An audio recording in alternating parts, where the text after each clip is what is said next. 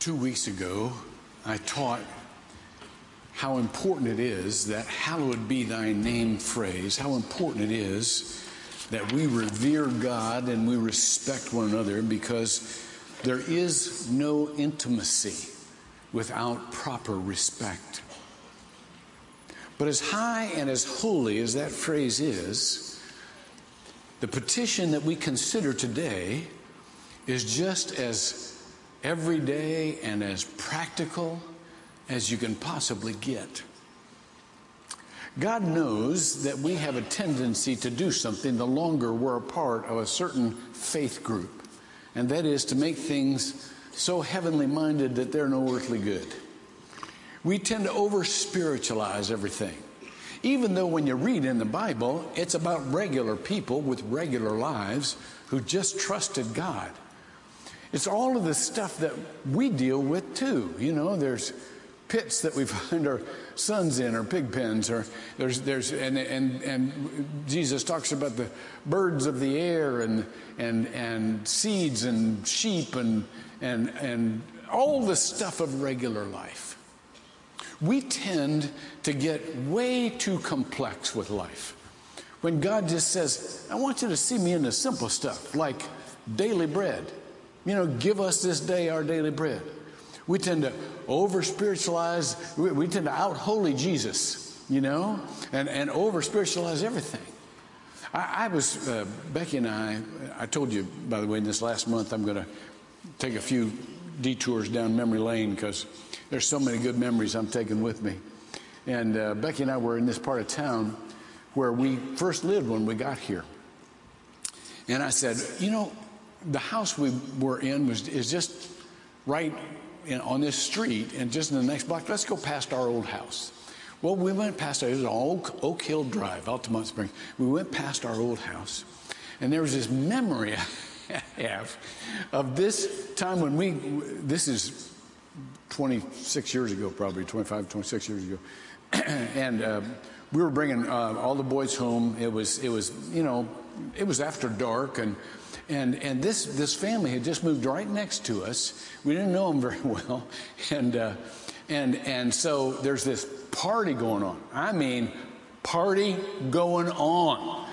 There, there, were, there were kids out in the front yard and, and, and, and, and the music was going. Well, I'm, you know, I'm one of those live and let live kind of guys, you know, well, good.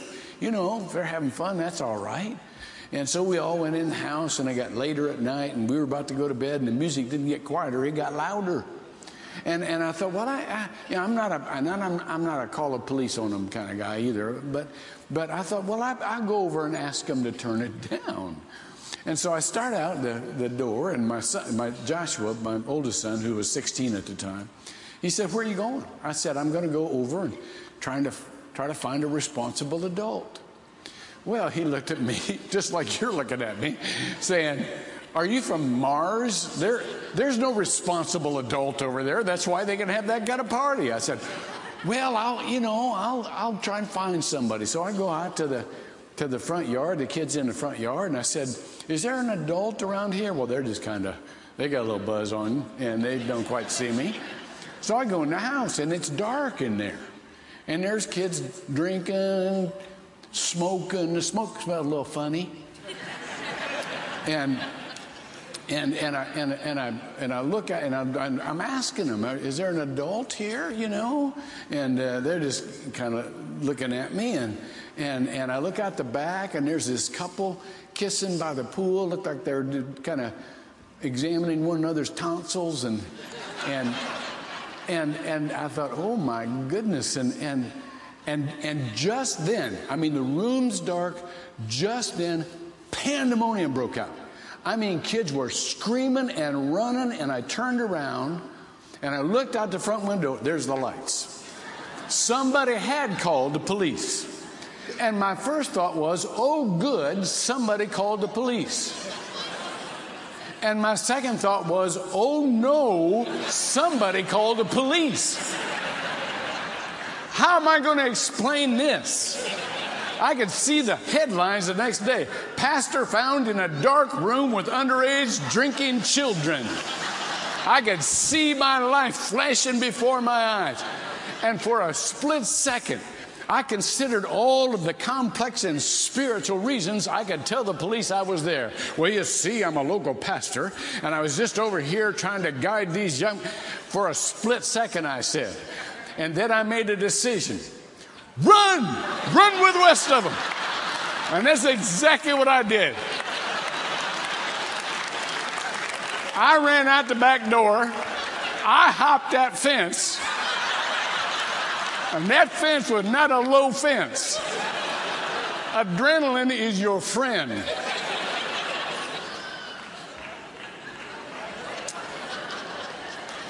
There are times, true story. I was thinking, oh God, don't let me go out like this. There are times when you don't need to be complex and spiritual. You just need to do what you need to do. And that's what, and that's what this, this fourth petition is. Just do what you need to do. Everybody needs to eat. Everybody needs to depend on God. And so just do what you need to do. It's, it's important that we don't get so oh, otherworldly. Do you, do you ever have somebody go on vacation and they, and they send you a postcard with this paradise, you know, scene on it? Wish you were here. You know, well, a lot of us are keep trying to get in these spiritual realms, but but God God's wanting to send us a postcard from Earth. Wish you were here. This is where I am in your everyday life. Wish you were here. Wish you could see me here. Because I'm in your daily provisions. And I want you to understand what I did for you when I taught you to pray, give us this day our daily bread. In the first place, when Jesus would have taught them that model of prayer, he would have wanted them to remember when they were utterly dependent on God, children wandering in the wilderness for their daily bread. They couldn't manufacture their own bread, they were in the wilderness. And that's exactly what they would remember the manna. It says in, in um, um, Exodus chapter 16, verse 4, it says, Then the Lord said to Moses, Behold, I will rain bread from heaven for you. Now, for those of you who aren't familiar with the term manna, they were in the wilderness, and every day they would go out, it says, and the people shall go out and gather a day's portion. Every day. I want you to remember this phrase. By the way, I want you to notice this. Even when God miraculously provides, it calls for some effort on our part.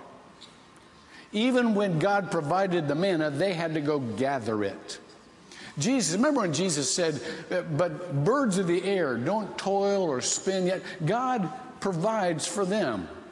But birds of the air don't sit on top of a, a, a telephone line going, you know, they're out poking for the worms. God provides for them, but it requires something of them. And so, and so even when the provision is miraculous, it still provides, it, it, still calls for some effort. And so it says, and gather a day's portion every day that I may test them whether or not they will walk in my instruction. And by the way, they didn't. They tried to gather up more than they needed. And when they did that, it turned rotten because God was teaching them a lesson. He was teaching them, I want you to depend on me the same way every day. I'll always give you enough to make it through the day. But if you try to accumulate enough, you don't, need to depend on me anymore, your life is going to turn rotten because it doesn't, my blessings don't keep. They're meant to be used. Now, some of you are saying, well, I got more than I need right now. I'll get to you. I, will I'll get to you. Here's what it says in Proverbs, Proverbs chapter 30, verse 8. It says, Keep deception and lies from far from me. Give me neither poverty nor riches. Both of those would make me concentrate on my money instead of you. Give me neither poverty nor riches. Feed me with the food that is my portion. And the rest of that sentence means for the day. Now let's get back to my daily bread. There was a season during which the children of Israel could not cultivate bread. And so there was a need that they couldn't provide for themselves that God provided for them. But watch this. As soon as they could cultivate their own bread, they cultivated their own bread, but they still counted it as provision from God. Remember when Jesus said, uh, the, the, Jesus told this, this parable, Luke chapter 8, verse 5. And the sower went out to sow his seed, and he sowed, and some fell beside the road, and it was trampled underfoot, and the birds of the air came and ate it up, and, and so on and so forth. You remember that? You know, there's all kinds of different soil. What was he doing out there? He's making bread. He's sowing his seed, and, and if you sow, then you got to reap. And if you reap, then you got to process. And if you process, then you got to bake. But where does the bread come from? It still comes from God. You remember the blessing that Jesus gives over the bread. Baruch atah Adonai Eloheinu molech ha'alam hamotze lechem min ha'aretz. Blessed are you, O Lord our God, King of the universe, who brings forth bread from the earth. What bread was he looking at? He was looking at the bread that somebody had made, watch, but still was accounted to God just like the manna was. And so here's the lesson God will give us what we need that we can't get for ourselves, but He won't get us what we can get for ourselves because He wants us to grow up so that we can form the kind of character that, that, that produces something that can bless other people. Can bless other people. I'm going to get to that in just a second. But let me, let me, let me tell you how important it is that we try not to, to pray to God to do for us what we can do for ourselves and do for others. I, uh, uh, I was reading a, a study this week because Becky and I are going to go into full time ministry with the poor and the marginalized and the homeless of our community. I want to really be smart about this and really be effective uh, because there's a lot of ways you can give to people and it really makes them worse off than better off. There's such a thing called as toxic charity. That is, everybody has, they, they just want to give and, and, and they want to feel better, but you create a dependency that in the long run is terrible for people. It leaves them worse off than they were to begin with. And so I was reading one of these studies. It was, it was the, the uh, uh, Cambridge uh, Somerville Youth Study. And this, this started years ago um, in 1939. And there was this uh, group of 250 um, um, under, underprivileged kids. And they decided to do a study about how much they could intervene in their circumstances and for how long. And so they had a treatment group, what they called a treatment group, and a control group. And, and, they, and they set up seven measures of, of health. Um, um, you know, ultimately, uh, uh, you know, were, were you, did you stay out of jail? Did you, um, did you, were you productive? Did you, um, were you satisfied in your marriage? Did you live a healthy life? So on and so forth. I mean, just common sense stuff. So for the treatment group, they gave them essentially what was a Big Brother program. And they got with these kids and, and they just were with them almost every day. And they, and they, and they mentored them and they, and they, you know, kind of gave them help with their homework and they, and they did whatever they needed to do to, to help the kid really, you know, kind of come up and, you know, be, be, uh, um, you know, uh, at the top level of his or her achievement. With the control group, this is what they did. They said, you know, we, we care about you.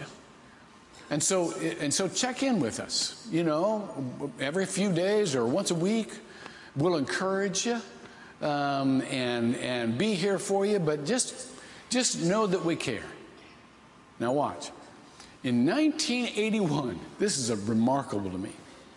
There was a Harvard um, um, um, sociologist, I think it was, um, and Joan, and I can't remember her last name, who went back and dug up, not dug up, that's a poor phrase, found 95% of the kids who had participated in that study.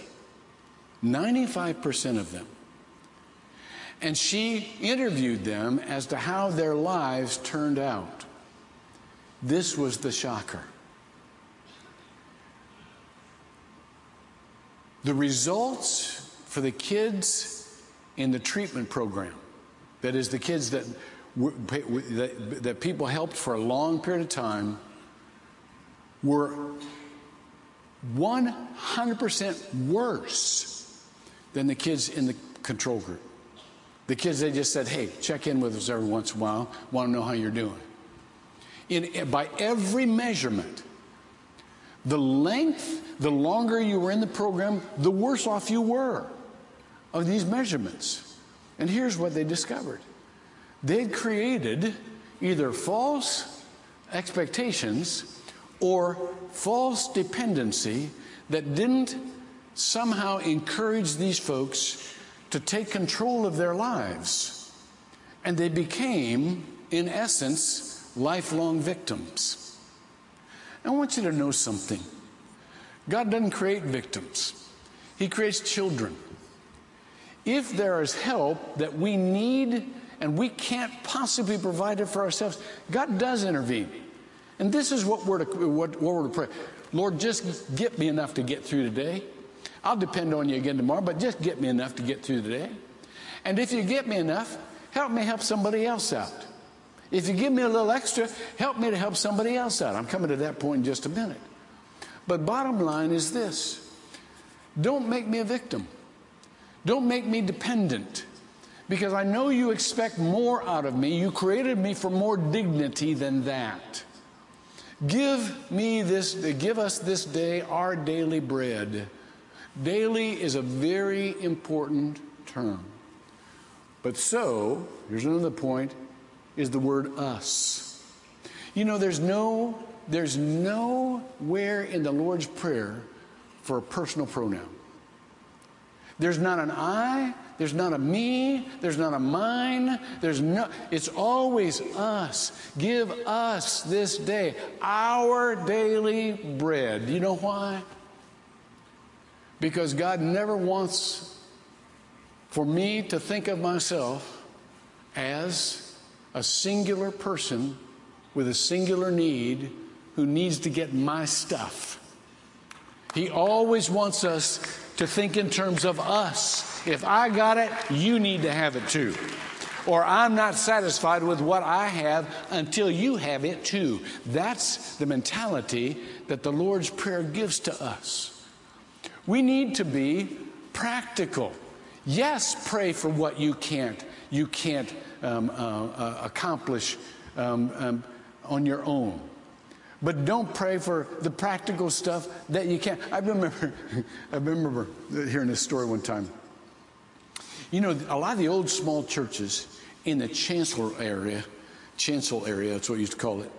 Um, there's the, there was the organ and there was the choir stuff up here, and then there was the lectern and the pulpit. I, this is my first church out of seminary, and and and the and the pastor's uh, hus, uh, pastor's office was on one side, and there's usually a little Sunday school room on the other side.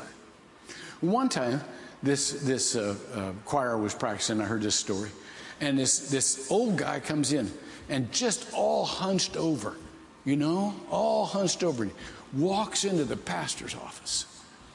And, and five minutes at choir practice, they notice the old guy. And five minutes later, the guy comes out of the pastor's office and just is walking like this. And so somebody from the choir shot down and caught him. Said, This is miraculous. What did the dude? What, what, what, did what what happened here? What did the pastor do? Did he did he pray for you and heal you? He goes, No, he just gave me a longer cane. Listen, If a person just needs a longer cane, give them a longer cane. Sometimes we're the help that doesn't need the miracle. But the point is this the point is, it's not just that he had a cane, it's that somebody noticed and gave it to him.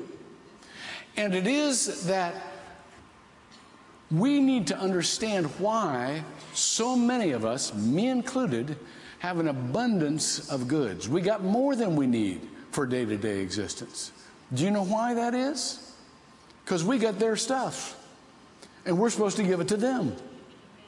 You know, Pastor Pete prayed this morning, and I'm so glad he did. This is the president declared this day, September 3rd, as a national prayer day for the victims of the of the uh, the hurricane and the flooding, uh, and and to pray for those who are helping out.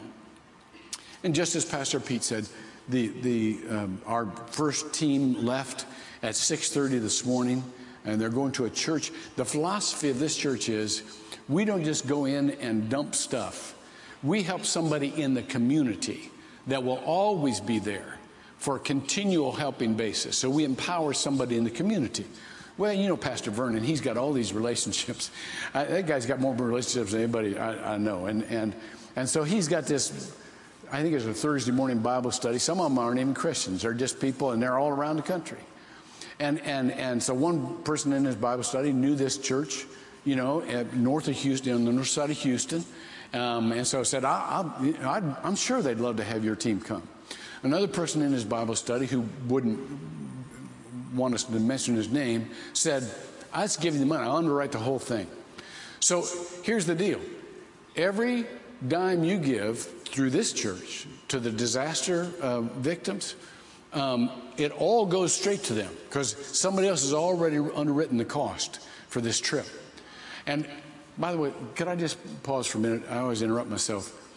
Um, be sure this weekend put in a little extra. Becky and I are giving a, a, an extra large gift this weekend, in part because when disasters come along, we tend to shift our tithe to the disaster, and the operating budget goes, oh, and just sucking wind. And uh, and secondly, it's a it's a holiday weekend, and so it, we can always use. But but don't forget the operating budget. But the, but the point, the reason they're going is because the mentality of the Lord's Prayer. Give us this day our daily bread. When, when Jesus, when a whole bunch of people came out to watch Jesus preach, they were just so mesmerized by them, they stayed all day. And the disciples, to their credit, said, These people are hungry, Jesus. You got to quit talking for a while. Let them go and find themselves some food. Remember what Jesus said to them? Matthew chapter 14, verse 13. This is what he said. He said, Jesus said to them, uh, 16, they do not need to go away. You give them something to eat. Do you ever wonder why you're so blessed? It's not all for you. You give them something to eat. You give them. I can, I can hardly take going home to a dry house knowing that so many people don't have a house anymore. I was Friday night. I was with uh, our Access group. Hi, Access. Hi, Access. They're they're, watching their own. But these are all special the, the special needs families and kids. And I said, you know, when we get done tonight, you all get. Let me tell you what I'm going to be doing in the future. You all get to go home. But there are so many kids in this community that don't have a home. And I want them to have a home because I've got a home. And I don't feel right in my home until they have a home for themselves. And so, and so this is the mentality that, that we serve people in such a practical way out of the abundance of what God has given us that they begin to understand it's not from us. You know, the manna itself had a spiritual um, understanding that came along with it. It says in Deuteronomy chapter 8, verse 3, it says, He humbled you and let you hunger and fed you with manna. I'm going to, I'm going to come to the let you hunger thing in just a minute. Fed you with manna, which you did not know, nor did your fathers know, that he might make you know that man does not live by bread alone. Go on but man lives by every word that comes from the mouth of God. You know, when Jesus was facing off the devil in the, in the wilderness, he wasn't just making this stuff up. He was quoting scripture, he was quoting Deuteronomy. And this is, this is, what, this is what the scripture does it ties physical provision to spiritual need. Physical provision to spiritual need. When people have to reach out, then they understand that it's not just they're looking for physical stuff, they're looking for encouragement, they're looking for, for something more. In, in, in John chapter 6, verses 31 through 33, Jesus said this Our fathers ate the manna in the wilderness, as it is written, He gave them bread from heaven to eat. Jesus said to them, Truly, truly, I say, it was not Moses who gave you the bread from heaven. It is my Father who gives you the true bread from heaven. Do you know when you serve people in a practical way, they have a hint that it's not just you? You remember how Jesus said, To so live your lives before men that they, when they see your good works, they'll give glory to your Father who is in heaven? It's exactly what happens when we don't get so spiritual that we fit, we forget to do what we can do in a very practical way. And that's what this is about. Let's just let's just understand that this is from God. And when we serve people, somehow people are going to be drawn in to God because we have somehow sacrificed what we're giving so that in, in, in our giving, whether it's our time or our, our finances or, you know, or all of the above, our talent, all of the above, and people are going to be, get the hint God really does care for them because He sent them you. He sent them you. And ultimately, if they go to God, they will ultimately end up with Jesus. Uh, I know some of you are concerned with evangelism. You know, the, the, the, the most practical way of doing evangelism? Serve somebody because they need it, not because you have a spiritual agenda for them. It will end up in a spiritual relationship if you serve them and love them the way God loves them. If you provide them what they can't have for themselves for a short period of time, because it's exactly what God does for you. If you help them get through the day, this will end up in Jesus' lap. It says in, in Jesus said this in, in John uh, 6, uh, 48 through 50. He said, I am the bread of life. I am the bread of life. Let me say that again. I am the bread of life. Your fathers ate manna in the wilderness and they died. This bread that comes down from heaven so that anyone may eat of it and not die. This is the bread that comes down from heaven so that anyone may eat of it and not die.